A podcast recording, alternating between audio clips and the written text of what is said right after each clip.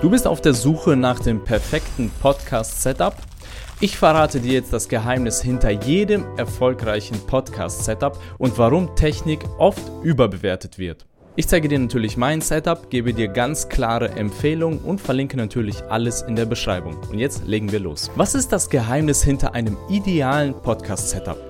Um das zu verstehen, erzähle ich dir kurz die furchtbare Reise durch die Welt der Technik, die ich schon durchgemacht habe. Ich habe mir damals ein Podcast-Setup zusammengestellt, das zwar eine hohe Qualität hat, aber furchtbar kompliziert war. Ich musste jedes Mal das Mikrofon rausholen, das Stativ aufbauen, Kabel anschließen, das Audio-Interface anschließen und mir dann auch noch einen Platz suchen, wo ich diesen Podcast auch aufnehmen werde. Die Folge? Ich habe sehr selten Podcasts aufgenommen weil ich die Regel Nummer 1 erfolgreicher Podcasts ignoriert habe. Diese Regel habe ich von dem Bestseller-Autor James Clear gelernt. James Clear schreibt, wenn du Gitarre lernen möchtest, dann räum deine Playstation aus dem Wohnzimmer weg und stell an den Ort, wo die Playstation war, deine Gitarre hin. Warum?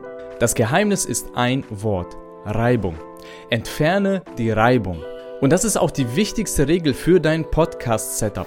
Es muss reibungslos sein. Entferne jegliche Reibung. Denn je mehr Reibung dein Podcast-Setup hat, desto weniger Episoden wirst du aufnehmen, weil du jedes Mal keine Lust hast, das komplizierte Setup aufzubauen. Deshalb, egal für welches Setup du dich auch entscheidest, achte darauf, dass es reibungslos ist. Sprich, ein Klick und go. Also, wie sieht mein neues reibungsloses Podcast-Setup aus? Das zeige ich dir jetzt. Zuerst habe ich mir einen Mikrofonarm geholt und den fest an meinen Tisch montiert, sodass ich nicht jedes Mal ein Stativ rausholen und aufbauen muss. Dann habe ich mir ein Mikrofon geholt, das USB-C hat, das ich sofort verbinden kann mit meiner Dockingstation, sodass ich kein Audio-Interface brauche, keine äh, dicken und komplizierten äh, XLR-Kabel anschließen muss, sondern direkt mich mit dem Mac verbinden kann. Das ist übrigens das Hype Mic. Weiterhin habe ich direkt auch für die Videopodcasts und YouTube-Episoden auch das Keylight von Elgato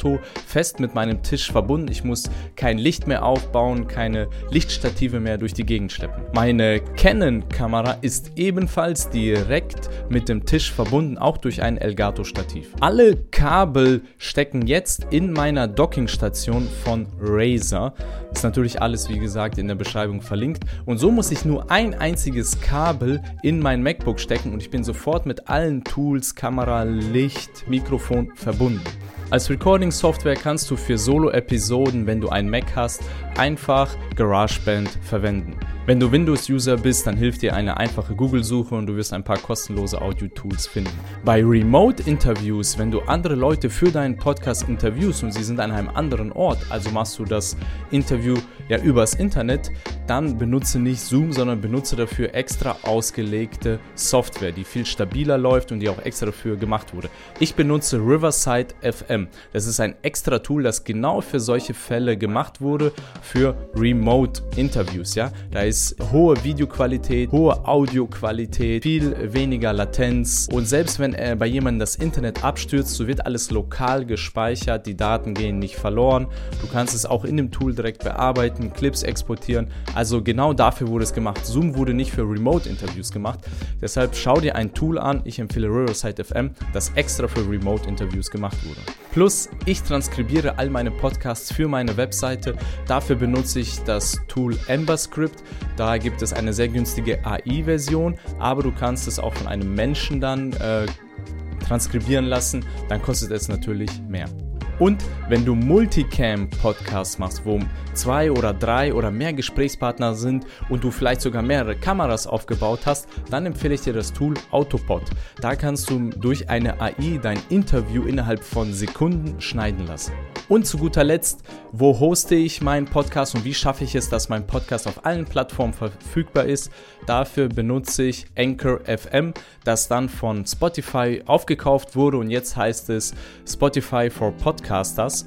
Ja, schau dir die Plattform an, es ist kostenlos, da kannst du deinen Podcast einfach hochladen und die übernehmen die ganze Verteilung. Es erscheint dann bei Google, bei Apple, bei Spotify und alle Menschen kommen in den Genuss deines Podcasts. Also anchor.fm, heute äh, Spotify for Podcasters. So, wie du siehst, ein Podcast-Setup muss nicht kompliziert sein. Ganz im Gegenteil, es muss möglichst reibungslos funktionieren und du musst schnell startklar sein.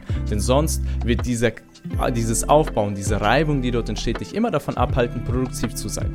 Ich wünsche dir einen erfolgreichen Podcast. Und wenn du auch noch einen erfolgreichen Blog führen möchtest, dann schau auf schreibsuchti.de vorbei. Dort auf der Startseite kannst du dir mein E-Book runterladen, ein E-Book mit elf Rezepten für unglaublich erfolgreiche Blogartikel. Ich freue mich auf dich. Ich wünsche dir Schreib großartig, Podcaste großartig und sei großartig. Dein Walter. Ciao.